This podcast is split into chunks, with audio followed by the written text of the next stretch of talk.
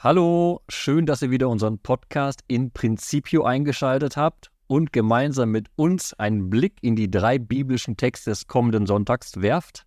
Mein Name ist Till Magnus Steiner, ich bin der Alttestamentler im Bunde. Und ich bin die Neutestamentlerin, Christel Köhler ist mein Name. Und wir schauen dieses Mal ja auf die Texte des 22. Sonntags im Jahreskreis und wir schauen auf das Thema Nachfolge. Das klingt jetzt irgendwie ein bisschen abgedroschen, aber wir haben heute drei Texte vor uns, die das Thema Nachfolge in seiner gesamten Vielschichtigkeit in den Blick nehmen. Es geht um die körperliche, die psychische und auch die intellektuelle Dimension von Nachfolge. Und um direkt so richtig in die Vollen zu gehen, starten wir mit dem Text aus dem Buch Jeremia, also mit der ersten Lesung, die tatsächlich ungewohnte Dimensionen vielleicht der Nachfolge auch erstmal ins Wort bringt. Du kannst direkt sagen, der Text ist ein bisschen verstörend im wahrsten Sinne des Wortes, weil wir haben hier einen Propheten, der verzweifelt einfach. Der ist richtig, richtig fertig mit seinem Ruf in die Nachfolge. Gut, verzweifelte Propheten kennen wir auch einige, wenn wir ehrlich sind, aber ich finde, die Wortwahl ist schon ähm, modern und gleichzeitig für die Zeit dann wirklich verstörend. Sie ist modern, aktuell ist sie vor allem und eben verstörend. Also gucken wir einfach mal rein, direkt in den Vers 7. Der erste Vers, den wir am Sonntag hören aus der Bibel. Willst du den kurz vorlesen, Christel? Sehr gerne. Es heißt hier, Du hast mich betört, o Herr, und ich ließ mich betören. Du hast mich gepackt und überwältigt. Zum Gespött bin ich geworden den ganzen Tag, ein jeder verhöhnt mich. Steigen wir mal in der Mitte dieses Verses ein, um, um die Dimension durchzumachen. Gepackt und überwältigt hast du mich. Er beschreibt also das Auftreten Gottes bzw. seine Berufung als etwas, was übergriffig ist. Und eigentlich fängt der Vers doch fast nett an. Du hast mich betört. Da ist man direkt so ein bisschen Liebessprache oder Liebelei. Aber da ist es falsch übersetzt, würde ich sagen. Natürlich ist eine Übersetzung immer Diskussionsgrundlage hin oder her. Aber man kann genauso sagen, du hast mich getäuscht. Man kann sogar noch radikaler sagen, du hast mich missbraucht, Gott. Und das ist dann ganz krass, wenn das der Vorwurf ist, wo der Prophet sagt, ja, du hast mich berufen, aber ich habe keinen Platz in dieser Berufung. Du bist so übergriffig, ich kann nicht mehr ich sein, sondern ich bin nur noch dein Prophet und genau daran gehe ich zugrunde. Ich hatte tatsächlich nicht diese Assoziation irgendwie der Liebelei mit dem Wort betören. Ich war aber trotzdem sofort irritiert, denn du hast mich betört, o oh Herr, ähm, da klingt ja das, ich finde, das hat auch was so ein bisschen Hinterlistiges eben, also nicht nur was irgendwie Umschmeichelndes, ne? aber auch was ein bisschen Hinterlistiges. Und dann kommt eben auch, und ich ließ mich betören. Das Spannende ist, dass der Prophet ja an dieser Stelle auch sofort sagt, naja, und nicht, ich bin dir auf den Leim gegangen, aber schon so ein bisschen, naja, irgendwie hast du mich die, mit dieser Art und Weise, mich in deinen Ruf hineinzuholen, ja auch gepackt, beziehungsweise ich habe das auch mit mir geschehen lassen. Und es ist ja nicht nur Negatives, denn der Prophet ist ja durchaus auch jemand, der wächst, der merkt, dass er in seiner Persönlichkeit reift durch die Berufung, die er erfährt. Genau, er kann sozusagen sagen, ja, ich habe meinen Anteil daran, ich bin natürlich deinem Ruf gefolgt, aber dann geht es ja eben weiter. Du hast mich gepackt und überwältigt. Dann wird ganz, ganz deutlich, hier handelt Gott an dem Propheten und daran zerbricht der Prophet. Woran zerbricht er? Das ist auch ganz radikal dargestellt. Das Buch Jeremia ist generell ein kräftiges Buch. Ne? Wir hatten vor ein paar Wochen schon mal eben den Hinweis darauf, dass Jeremia eben aufgerufen ist, um Jerusalem das Unheil zu verkünden. Er tritt auf, nicht mit der Freudensbotschaft, sondern er tritt ganz klar auf, hier, Jerusalem wird zerbrechen wie ein Tonkrug. Den haut er dann auf den Boden und das zerbricht alles. Und dann stellt sich die Gesellschaft gegen diesen Propheten. Und ich habe vorhin das Wort Missbrauch benutzt, beziehungsweise misshandeln. Das ist nämlich genau, was Jeremia auch erfährt. Wenige Verse vorher, am Anfang bei Jeremia 20, wird Jeremia von einem Priester misshandelt, weil er eben als Unheilsprophet auftritt. Da wird ganz klar gesagt, er wird geschlagen und einen Block gesperrt, an den Pranger gestellt. Also er erfährt wirklich die Nachfolge auf den Ruf als ein Kampf gegen ihn, Gewalt gegen ihn, Misshandlung gegen ihn, die körperlich und psychisch ihn trifft und ihn fertig macht damit merken wir, dass tatsächlich Nachfolge nichts ist, was irgendwie Also was man einfach verklären kann und man sagt, ja, jetzt trete ich halt ein in die Nachfolge Gottes, ob jetzt im Sinne von des alttestamentlichen Gottes wie hier der Propheten beruft oder ich trete ein in die Nachfolge Jesu, des Sohnes Gottes.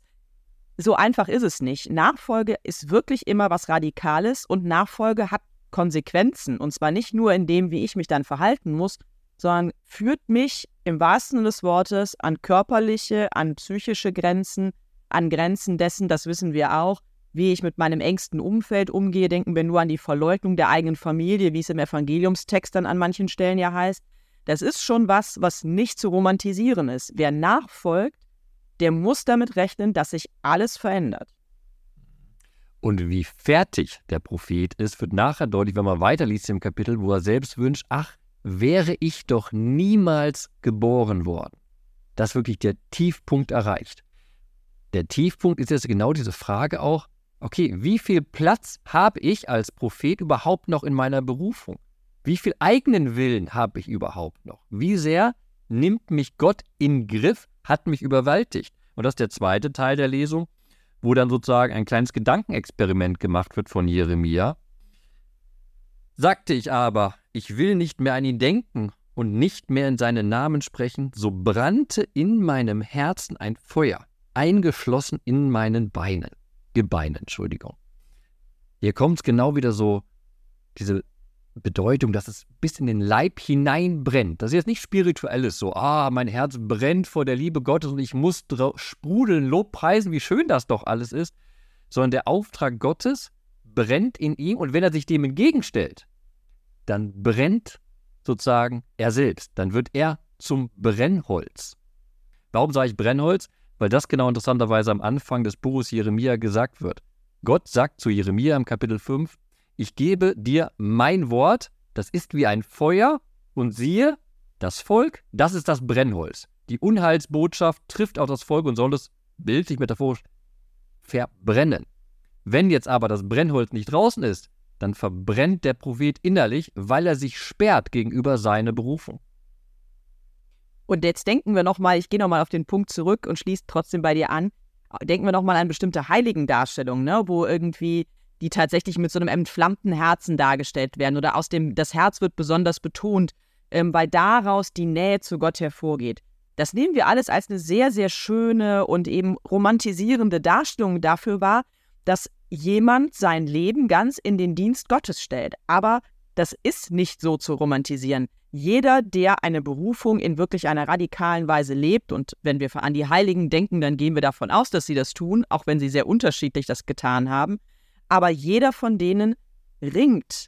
Und das macht ja deren Biografien auch aus. Und wir werden es selbst bei uns auch erleben, dass es Situationen gibt, in denen wir wirklich vielleicht damit ringen und auch damit hadern, dass wir sagen, naja, ich bin Christ, ich bin Christin, ich gebe mich auch in eine Nachfolge hinein, ich bekenne Farbe dafür, an welchen Gott ich glaube und welche Werte damit auch verbunden sind. Und dann wissen wir auch, dass es eben nicht nur so ein Ich lasse mich entflammen ist, ähm, sondern dass da mehr zugehört. Und der letzte Teil von diesem letzten Vers da aus dem Jeremia, der sagt ja auch, ich mühte mich, also dieses Feuer auszuhalten, vermochte es aber nicht.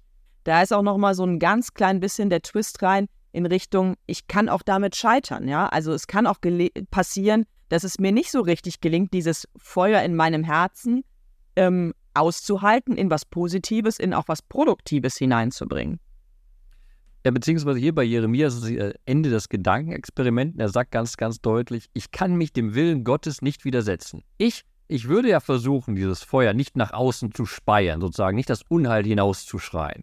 Aber ich kann es nicht. Und da sind wir genau bei dem Thema, was auch in der Überschrift der heutigen Folge, der diesigen Folge, die wir hören, hier deutlich wird. Wir haben ja gesagt, äh, Tritt zurück. Rücktritt ist hier genau das, was hier beschrieben wird. Jeremia versteht in seiner Berufung, er muss selbst, auch wenn es schwer ist, sich zurücknehmen, um dem Willen Gottes zu folgen. Kein Mensch möchte Unheil verkünden in dieser Welt. Aber Jeremia ist nun mal dazu berufen, Unheil zu verkünden. Er muss sich selbst zurücknehmen, um dieses Unheil sozusagen hinauszulassen, hinauszurufen. Sozusagen, er bringt sich selbst, dann machen wir jetzt direkt den, den Wurf rüber in die zweite Lesung, er muss sozusagen sich selbst, das ist ein schwieriger Begriff, Gott als Opfer darbringen. Er muss sein eigenes Ich Gott opfern, damit Gott durch ihn wirkt. Ich habe mir bei Jeremia dazu geschrieben, es geht darum, es sind wirklich innere Qualen, weil sich eben Gottes Wort irgendwie immer seinen Weg bahnt, also auch den Weg raussucht. Es lässt sich nicht einschließen. Und das ist tatsächlich das in der Römerbrieflesung, der zweiten Lesung des Sonntags, was diese Lesung irgendwie, die auch nur ganz kurz ist, ein bisschen durchzieht und zwar in zwei Dimensionen. Also am Anfang heißt es, also ich ermahne euch eben, macht eure Leiber oder bringt eure Leiber, ich paraphrasiere nur, als lebendiges, heiliges und Gott wohlgefälliges Opfer dar. Das heißt, gebt das, was euch ist, euer Innerstes, das, was euch auch ausmacht, und gebt es ganz Gott hin. Und damit sind wir in diesen auch wirklich körperlichen und durchaus auch psychischen Dimensionen und auch Qualen, Notlagen, zu denen eben Nachfolge tatsächlich führen kann. Da sind wir im Endeffekt haben wir eine schöne Brücke jetzt auch, die wir im Text erkennen.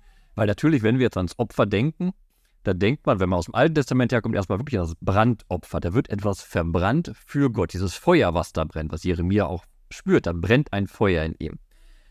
Aber diese Metaphorik ist hier viel äh, weiterreichend, weil das Opfer im Hebräischen Korban beschreibt etwas, worüber wir in der Nachfolge reden. Das Wort Korbanopfer ist eigentlich weniger gut zusammengefasst in dem Wort Opfer, sondern in dem Wort der Heranbringung.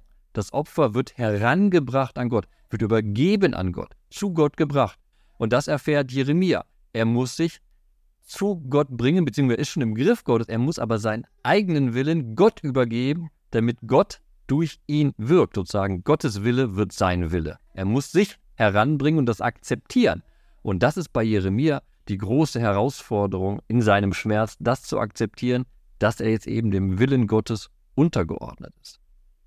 Und das bedeutet auch, sich aus dem Willen beziehungsweise aus den Zusammenhängen der Welt, in der man eigentlich zu Hause ist und ja am Ende auch zu Hause bleibt, weil man wohnt ja weiter da drin, aber sich aus denen auch herauszulösen. Das ist ja auch mit der Idee hier des lebendigen, heiligen, Gott wohlgefälligen Opfers oder das, was man ihm heranbringt. Es wird hinausgenommen aus dem Profanen, aus dem Alltäglichen und in die und der Sphäre Gottes quasi übergeben. Das ist ja das, was man tut, wenn man opfert. Man bringt etwas aus der einen Welt und versucht es in die andere Welt hinüberreichen zu lassen oder dass es in der anderen Dimension eine, einen, einen ähm, Impetus hat der Paulus hier im Römerbrief, der sagt eben erst, also eure Leiber sollen eben ein lebendiges, heiliges, Gott wohlgefälliges Opfer sein. Und dann sagt er aber auch noch, und das ist dann die letzte Dimension, die uns vielleicht noch so ein bisschen fehlt zum Thema Nachfolge, gleicht euch nicht dieser Welt an, sondern lasst euch verwandeln durch die Erneuerung des Denkens.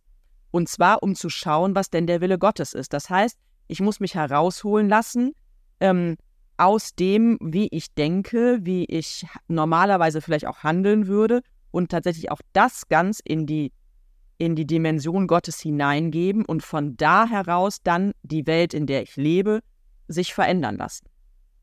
So eine Erneuerung des Denkens erlebt auch der Prophet Jeremia, weil wenn wir im Kapitel weiterlesen, kommt eine unglaubliche Achterbahnfahrt auf uns zu. Auf einmal erklingt ein großer Lobpreis, wo er die Macht Gottes erkennt. Er fällt hinunter in eine Todesverfangenheit äh, und möchte sterben. Er muss sozusagen lernen, dass selbst das, was er macht, auch wenn es für ihn zur Gewalterfahrung wird, auch wenn es für andere Unheil bedeutet, aber im Endeffekt Wille Gottes ist als, und das ist das Wichtige, als etwas, was gesteuert ist, da sind wir jetzt wieder beim Paulus, durch die Barmherzigkeit Gottes. Auch im Buch Jeremia gilt, durch das Unheil will Gott Heil schaffen. Die Unheilsbotschaft zielt nicht auf das Unheil an sich, zielt nicht auf diesen zerbrochenen Tonkrug, den wir anfangs gesagt haben, sondern auf die Wiederherstellung der Barmherzigkeit, der gesellschaftlichen Ordnung, der Liebe untereinander und zu Gott. Und diese Erneuerung des Denkens muss sozusagen auch in uns verankert werden, wenn wir nachfolgen und sagen, ah, jetzt ist aber schwierig und wir kämpfen damit. Wir sagen, was ist das Ziel der Nachfolge? Was ist jetzt nicht nur das Jetzt, in dem wir leben, sondern was ist das jetzt in verbunden zu diesem Ziel? Und dass diese neue Ausrichtung, was der Wille Gottes dann ist und wo er uns hinführt, ist ja Nachfolge. Nachfolge ist eine, ein Bild, das von einem Weg ausgeht. Und wenn wir den Weg aus den Augen verlieren würden, dann kämen wir in Krisen. Der Paulus benennt den Willen Gottes ja hier auch sehr klar. Er sagt, der Wille Gottes ist das Gute, das Wohlgefällige und das Vollkommene. Das klingt sehr tugendhaft, auch bewusst, weil Paulus an dieser Stelle auch nochmal das Tugendhafte dieses Glaubens abheben will von dem, wie er negativ dagegen legt, dem Untugendhaften der vorherigen Lebensweise, also der noch nicht christlichen Lebensweise. Er sagt aber damit, wenn etwas zu Gott gehört, wenn etwas der Wille Gottes ist, wenn etwas dem Willen, dem Wesen Gottes entspricht, dann ist es eben gut, wohlgefällig und vollkommen. Und das muss ich prüfen. Wo gehört es hin? Eben in diese, in diesen Willen Gottes oder in den Willen, den ich vielleicht selbst an die Dinge anlege. Und damit sind wir tatsächlich mitten im Knackpunkt des Evangeliums, zu dem finde ich dieser Römerbrieftext auch ganz toll überleitet. Denn wir sind in Matthäus 16 und da haben wir auch einen ziemlich deutlichen Satz. Jesus sagt in Vers 23 zu Petrus, tritt hinter mich, du Satan. Ein Ärgernis bist du mir, denn du hast nicht das im Sinn, was Gott will, sondern was die Menschen wollen. Da sind wir genau an dem Knackpunkt der Römerbriefslesung. Und wir verstehen ja Petrus. Was sagt er vorher? Er sagt, ja, es kann doch nicht sein, dass du leiden musst, dass du sterben musst. Es muss doch einen anderen Weg geben, dass du Messias bist. Und wir treffen hier einen Petrus, der zuvor groß gepriesen wurde. Er wurde selig gepriesen. Er ist derjenige, der erkannt hat, dass dieser Jesus Christus Gottes Sohn ist. Dieser Petrus, der ja der Fels der Kirche ist, auf dem alles aufgebaut ist, dieser eigentlich dieser stabil dastehende Nachfolger Jesu, scheitert direkt in der Nachfolge, weil er irgendwie mit seinen menschlichen Kategorien noch nicht erkennen kann, was da Gottes Wille wirklich ist. Er hat sein Denken noch nicht erneuern können. Und dann wird er eben radikal eben nicht mehr selig gepriesen wie kurz vorher. Ich glaube, Vers 17 ist das vorher. Sondern nun ganz radikal gesagt, ja, du bist ein Satan, du folgst mir nicht nach. Tritt mal hinter mich, hinter meinen Rücken und guck mal, wo ich hingehe. Dann verstehst du erst, was das bedeutet. Wobei das Tritt hinter mich gar kein neuer Ort ist, das muss man auch nochmal sagen. Das ist im Text eigentlich auch schön zu sehen. Es das heißt, in der Einleitung zu Vers 23, Jesus aber wandte sich um und sagte zu Petrus, das heißt, Petrus ist hinter ihm, da wo auch der Schüler in der Nachfolge tatsächlich hingehört. Die Schüler laufen hinter ihrem Lehrer her, um zu sehen, wie derjenige agiert, wie er tatsächlich vielleicht sich auch bewegt, wenn man auf die profanen Lehrer eher schaut, aber wie er handelt, wie er Menschen anspricht, wie er auf sie zugeht. Das sehe ich eben nicht, wenn ich vor jemandem herlaufe, sondern wenn ich hinter jemandem bin. Und trotzdem hat dieses Tritt hinter mich natürlich die Dimension, jetzt tritt auch zurück mit dem, was du hier versuchst in den Vordergrund zu spielen. Es ist nicht nur eins, nimm deine Stellung ein, beziehungsweise bleib in der Stellung, die du hast. Du bist hier der Schüler erstmal nur. Du bestimmst nicht, wohin es geht und wie die Wege laufen, sondern du schaust, wie sich die Wege entwickeln. Und zwar, wie ich die Wege gehe, weil ich als Sohn Gottes den Weg so gehe, wie mein Vater ihn in den Blick genommen hat. Und das ist bei Matthäus ja sehr, sehr deutlich, dass er immer davon auch spricht, dass Nachfolger Jesu im Endeffekt Schüler sind, was wir jetzt genau beschreiben. Dieses Gucken, wo der Weg denn hingeht und nachfolgen. Das Evangelium am Sonntag fängt ja genau da an, dass Jesus erstmal, das finde ich ein bedeutendes Wort, er erklärt ihnen. Also er redet nicht im Gleichnis, er predigt, sondern er erklärt ihnen, das muss geschehen. Und Petrus aus der guten Intention heraus natürlich, sagt erstmal, aber das, das kann doch nicht sein, dass das der Wille Gottes ist. Es kann doch nicht sein, dass der Wille Gottes, und das ist ja bis heute ein großes Problem im ist es der Wille Gottes, dass er seinen eigenen Sohn bis ans Kreuz führt?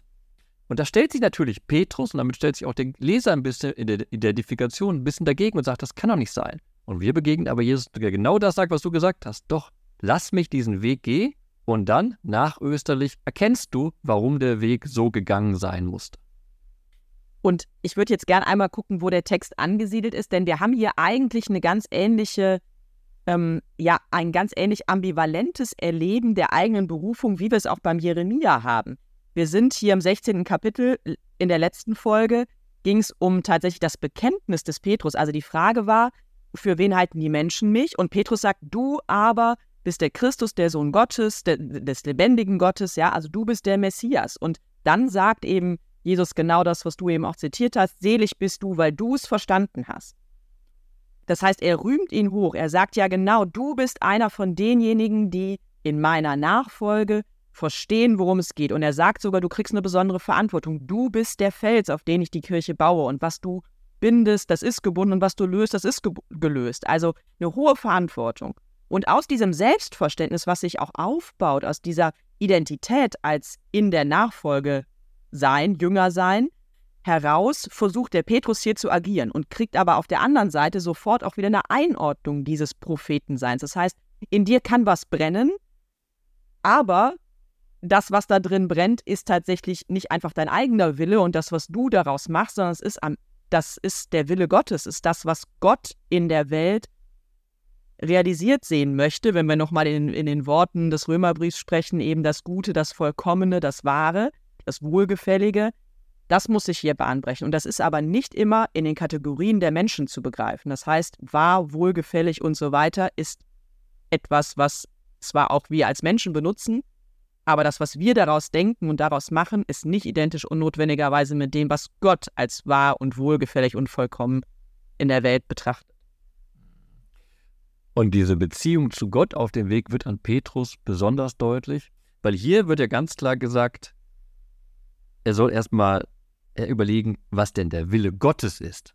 Vorher, bei dem Vers, den wir, äh, auf den wir schon verwiesen hatten, wo Petrus ja gelobpreist wird, da sagt Jesus auch, du hast es erkannt, weil Gott es dir eingegeben hat. Das ist eben genau diese Ausrichtung. Gott lässt erkennen, dass Jesus der Gottessohn ist. Nun aber tritt Petrus selbst hervor und scheitert nun in dieser Erkenntnis und sagt, nein, das kann doch nicht wirklich sein. Das ist der menschliche Aspekt, der da so mit widerspiegelt. Und wie dramatisch er scheitert, wie dramatisch er scheitert, wird ja dort deutlich, wenn, er, wenn Jesus sagt, du Satan. Wir sind da ja genau wunderbarer Rückverweis im äh, Matthäus-Evangelium, eben zu dem Satan, der auftritt und eben versucht, Jesus von seinem Weg, den er gehen soll, von seiner Machtausübung bzw. von seiner Machtlosigkeit abzuführen, abzuirren. Es ist tatsächlich im Griechischen sogar die gleiche Formulierung wie in Matthäus 4,10. Es kommt in der Einheitsübersetzung nicht ganz so raus im Deutschen, aber die gleiche Formulierung wie in der Versuchungsgeschichte. Und Matthäus macht das natürlich nicht zufällig, sondern er legt eine Parallele und sagt, naja, das, was der Satan in der Wüste von Jesus wollte, war ja, dass er seine Gottessohnmacht nutzt, aber zu seinen eigenen Gunsten, also um selbst die Dinge zu lenken und zu bestimmen. Ne? Also spring da runter und mach aus Steinen Brot. Also nutze es doch einfach für dich. Und der Petrus, der will ja genauso agieren eigentlich oder versucht das Gleiche. Er sagt, naja, aber wenn du doch dann dieser Messias bist und der Sohn des lebendigen Gottes, dann muss doch all das, was da angekündigt wird, die erste Leidensankündigung, Ankündigung getötet werden und so weiter und so fort, dann muss das doch nicht sein. Mach das doch anders. Du hast doch alles, was du brauchst dazu. Und das ist sehr schön von, vom Evangelisten hier irgendwie eingespielt, dass er sagt, naja, der, der Petrus, der agiert in einer ganz ähnlichen Art und Weise und versucht eben selbstständig die Dinge in die Hand zu nehmen und auch Jesus dazu zu motivieren, und deswegen dieses harte Wort, du Satan. Und das ist genau die Parallele, die du schön beschrieben hast. Der Satan sagt zu Jesus sagen, guck mal, guck mal auf dich. Du hast diese Möglichkeiten, nutze die für dich. Petrus ist ein bisschen freundlich in der Formulierung, sagt aber, aber als Gottessohn, du musst doch nicht leiden. Es gibt doch bestimmt einen anderen Weg. Guck doch auf dich. Es muss doch anders für dich weitergehen. Und das finde ich jetzt einen wichtigen Punkt für mich auch zum Weiterdenken. Wir haben viel darüber geredet, dass wir gesagt haben, ah, oft muss man selbst zurücktreten, sich selbst zurücknehmen, um Jesus oder Gott nachzufolgen. Das war sozusagen eine Verneinung des eigenen Ichs, die wir auch da besprochen haben. Und ich weiß nicht, ob du gleich noch weiter Sachen erklären möchtest, Christelle, das sei dir natürlich auch ermöglicht. Aber ich bin jetzt schon im Endeffekt bei meinem Vers, weil diese Frage, wie ist denn ich oder wie sind ich und Gott zusammenzudenken im Willen, das finde ich eine große Herausforderung, in diesen Nachfolgetexten nachzudenken. Und deshalb nehme ich aus dem Evangelium, aus dem zweiten Teil, den wir jetzt weniger besprochen haben, einen Vers mit. Da heißt nämlich in Vers 25, denn wer sein Leben retten will, wird es verlieren. Wer aber sein Leben um meinetwillen verliert, wird es finden. Natürlich sind wir alle als Menschen unglaublich auf unsere Lebensgestaltung ausgerichtet, meine Lebensziele, was ich verwirklichen möchte, wo ich hin will. Und das ist nicht negativ. Das kann ich nicht alles zurücknehmen im Angesicht Gottes. Und ich hoffe auch, dass Gott nicht sagt, so, Tilja, also alles, was du da planst, ist eine schöne Sache, aber ich habe was ganz anderes für dich vor. Der, idealerweise läuft das ja irgendwie zusammen, mein Weg und Gottes Weg. Und irgendwie finde ich diesen Weg als meinen Weg. Ähm, diese Herausforderung aber anzunehmen und das nachzudenken und ab und zu auf den Weg anzuhalten und sagen, okay, was ist denn jetzt egoistisch von mir gewollt? Beziehungsweise was ist eigentlich aus meinem Glauben heraus ein Weg, den ich gehen will und den ich gehen soll und wo treffen sich dieses Wollen und Sollen. Das ist eine Herausforderung, der man sich ab und zu stellen sollte, also nehme ich das mal mit am Sonntag. Vielen Dank dir. Ich würde auch nicht noch weiter was erklären wollen. Ich ähm, bin gerade, ich hatte auch erst überlegt, den zweiten Teil des Evangeliums zu nehmen. Ich nehme aber dann wirklich diesen auch harten Satz, mit dem wir eingesetzt haben aus dem Evangelium. Vor allen Dingen, ein Ärgernis bist du mir, denn du hast nicht das im Sinn, was Gott will, sondern was die Menschen wollen. Mir ist gerade aufgefallen, ich habe es auch gerade nochmal schnell im griechischen Text verifiziert, das Wort Ärgernis, da steht tatsächlich dieses Skandalon hinter. Und das ist ein Wort, was wir im ersten Korintherbrief finden, das Kreuz, das zum Skandalon wird, also zum Ärgernis für diejenigen, die eben nicht die tiefere Dimension dessen verstehen, was da passiert. Für mich steckt hier in dem Text und dann eben auch, wenn man so ein bisschen durch die drei Texte geht, drin diese Frage, was bin ich bereit zu erkennen? Also es gibt eine vordergründige Ebene, nämlich die, die vielleicht zu einem Ärgernis wird. Es gibt eine, eine vordergründige Ebene dessen, dass ich mich vielleicht auch mitreißen lasse in eine Berufung hinein. Aber das, was Berufung eigentlich meint, ist das, und damit sind wir ja ganz im Ignatianischen, dass ich die Dinge unterscheiden kann, dass ich auch überlege, was ist vielleicht was schnell entflammbares in mir, aber nichts, was tiefer geht, also die Geister zu unterscheiden, was was funktioniert, was ist tatsächlich im Willen Gottes. Das ist ja auch das, was der Ignatius sagt. Also guckt genau, was ist denn der gute Geist, was ist der Wille Gottes und was ist das, was vielleicht im Anfang nur so erscheint, aber doch auf eine falsche Fährte lenkt. Und das ist dieses Wort des Ärgernisses. Ich kann etwas wahrnehmen, das ist vielleicht erstmal ein Ärgernis, so wie das Kreuz ein Ärgernis ist für viele. Und trotzdem entdecke ich dann dahinter etwas vom Willen Gottes und etwas, wohin ich auch selber streben kann. Und genauso ist es beim Petrus ja irgendwie auch. Der wird jetzt hier als ein Ärgernis ein bisschen diffamiert. Und trotzdem wissen wir, dass der pa äh, Petrus eben jemand ist, der natürlich als Fels für die Kirche, auch vielleicht nicht ganz so überhöht, wie es die Tradition immer gemacht hat, aber doch als Fels für die Kirche auch wirklich am Ende ein Fels in der Brandung ist. Und manchmal muss man auch zum Ärgernis werden oder daran ein bisschen scheitern, dass man etwas falsch wahrnimmt, um dann gefestigt tatsächlich auch in der Nachfolge agieren zu können. Und das finde ich, ist gerade in dieser Petrus-Figur ja immer wieder drin, aber wir merken das selber auch. Es braucht manchmal dieses Neugucken, hinter den Vorhang gucken und auch aushalten, dass Nachfolge oder sich in die Nachfolge stellen, sich zu einem Gott zu bekennen, auch dazu führt, dass ich immer wieder an Grenzen komme und vor allen Dingen eben, so wie es der Römerbrief sagt, umdenken muss. Danke für deine Worte und Gedanken. Und ich will noch den Satz anschließen, der mir wichtig ist. Also für mein Denken, dass Petrus eben zum Fels wird durch sein Scheitern. Der Fels, der scheitert, ist dieser Fels der Kirche. Nun sind wir gespannt, welche Verse ihr mitnehmen wollt, welche Gedanken ihr an bestimmten Versen festmacht. Ihr findet dazu unter dem Podcast, den ihr gerade hört, in den Show Notes einen Link auf Facebook rüber. Dort sammeln wir unsere Sachen, die wir gerade gesagt haben, aber auch dann eure Verse und eure Gedanken, so dass nicht nur wir das lesen, sondern dass alle, die gemeinsam diesen Podcast hören, dort die Möglichkeit haben, von allen anderen die Bibelverse zu lesen und so geteilten Glauben mit auf den Weg zum Sonntag nehmen zu können. Und uns bleibt am Ende dieser Folge wie immer übrig viel Freude beim Bibelentdecken.